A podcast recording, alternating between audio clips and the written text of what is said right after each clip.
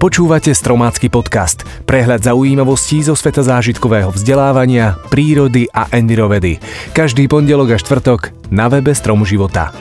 Dnes sa zoznámime s kryoterapiou, roháčom veľkým a odpovieme si na otázku, či sú džúsy naozaj zdravé. Dnešné témy pre vás vybrali Paula Kolenová a Jozef Kahan. Ja som Marek Koleno. Aj vám pri slove kryoterapia behám raz po chrbce? Povedzme si, čo to vlastne je a na čo všetko je dobrá. Kryoterapia predstavuje impulzné, stimulujúce a povrchové pôsobenie extrémne nízkych teplôt na ľudský organizmus v rozpetí mínus 100 až mínus 160 stupňov Celzia.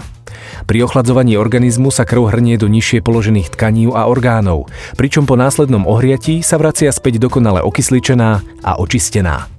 Pod vplyvom náhleho ochladenia sa v bunkách zrýchli bunková premena a to im pomáha očisťovať sa od rozpadnutých tkaní. Preto sa zmenšujú aj opuchy a výsledkom je zmiernenie bolesti. Vyplavený cholesterol dokáže telo ľahšie spáliť a pacientom s astmou sa po opustení komory lepšie dýcha. Nasleduje pocit šťastia, eufórie, psychického i fyzického uvoľnenia. Študent lekárskej fakulty zisťoval na dvoch skupinách ľudí, jednej do 30 rokov a druhej nad 40 rokov, či je kryokomora bezpečná pre všetkých. Najväčšie zvýšenie krvného tlaku zaznamenal pri ženách po 40 pričom u mužoch z oboch kategórií pulzová frekvencia klesala. Hoci na chlad zareagovali ženy výraznejšie, výsledky výskumu potvrdzujú, že kryoterapia je z hľadiska srdcovo systému bezpečná pre všetkých, ktorí netrpia chronickými problémami. Roháč veľký patrí medzi naše najväčšie druhy chrobákov. Vyniká veľkým telom a impozantným vzhľadom, pričom dospelý jedinec môže dosiahnuť dĺžku takmer 9 cm. Ešte nedávno bol roháč hojným druhom rozšíreným na väčšine územia Európy.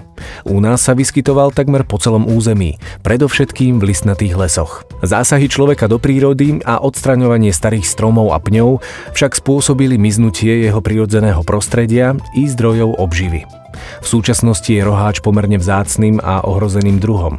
Je paradoxné, že na rozdiel od larvy, ktorá sa vyvíja niekoľko rokov, dospelý chrobák žije len veľmi krátko, a to niekoľko mesiacov. Samčeka roháča od samičky rozoznáme na prvý pohľad vďaka veľkým z vnútornej strany ozubeným parohovitým hryzadlám, ktoré dorastajú do dĺžky 2,5 cm. Pripomínajú jelenie parohy, ktoré, rovnako ako jelene, využívajú na boj o samičku. K boju najčastejšie dochádza pri stretnutí približne rovnako silných samčekov. Tí sa do seba zakliesnia hryzadlami a vzájomne sa pevne uchopia. Stisk hryzadiel je taký mocný, že často počuť praskot ich chytínového panciera. Silnejší jedinec sa pokúša protivníka obrátiť na chrbát, alebo ho zhodiť z konára či kmeňa stromu na zem. Výťaz potom odchádza so samičkou, s ktorou sa má právo spáriť. Pozorovať tento súboj patrí medzi vzácne a nevšedné zážitky. Dbáte na svoj pitný režim a pravidelne dodávate svojmu telu tekutiny? A keď mu chcete dopriať zdravé pitie, kúpite si džús? Dajte si pozor, sladené nápoje, medzi ktoré džúsy patria, vám do tela dodajú aj celú radu rôznych farbív, konzervačných látok a aróm, ktoré mu môžu škodiť. Väčšina džúsov obsahuje aj vysoké množstvo cukru, čím zároveň napomáhajú obezite, spôsobujú alergie a sú pohromou pre detské, ale aj dospelé zuby. Dajte si teda tú námahu a v obchode čítajte etikety a drobné písmenká, ktoré hovoria o zložení nápoja pretože aj na oko zdravý džús môže obsahovať 6 až 12 kociek cukru. Vhodnejšie sú čerstvé šťavy alebo smúty, ktoré si pomocou mixéru pripravíte aj doma. V nápoji zároveň ostanú šupky a jadierka a tým sa v ňom zachovajú vitamíny, minerály i cenné biologicky aktívne látky, napríklad s protizápalovým či protisklerotickým účinkom. A nezabudnite piť vodu.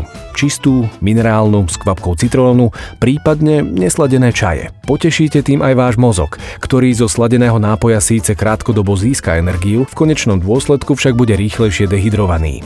Práve mozgové bunky potrebujú dvakrát viac energie ako iné bunky v tele a túto energiu im poskytuje najmä voda.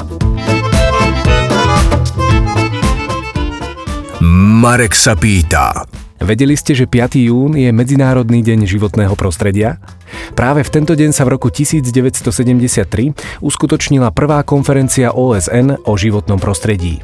Ako budete tento sviatok oslavovať vy? Začnete napríklad dôsledne separovať odpad alebo zorganizujete upratovaciu akciu? Dajte nám vedieť na podcast zavináč stromživota.sk. Budem sa tešiť. Tak, to bolo z dnešného podcastu všetko. Na budúce si povieme o nebezpečnom bisfenole A na pokladničných bločkoch, o známych máloštetinavcoch a o úzkosti psov počas búrky. Teším sa na vás už tento štvrtok a budem veľmi rád, ak nám dáte aj odber. Ďakujeme.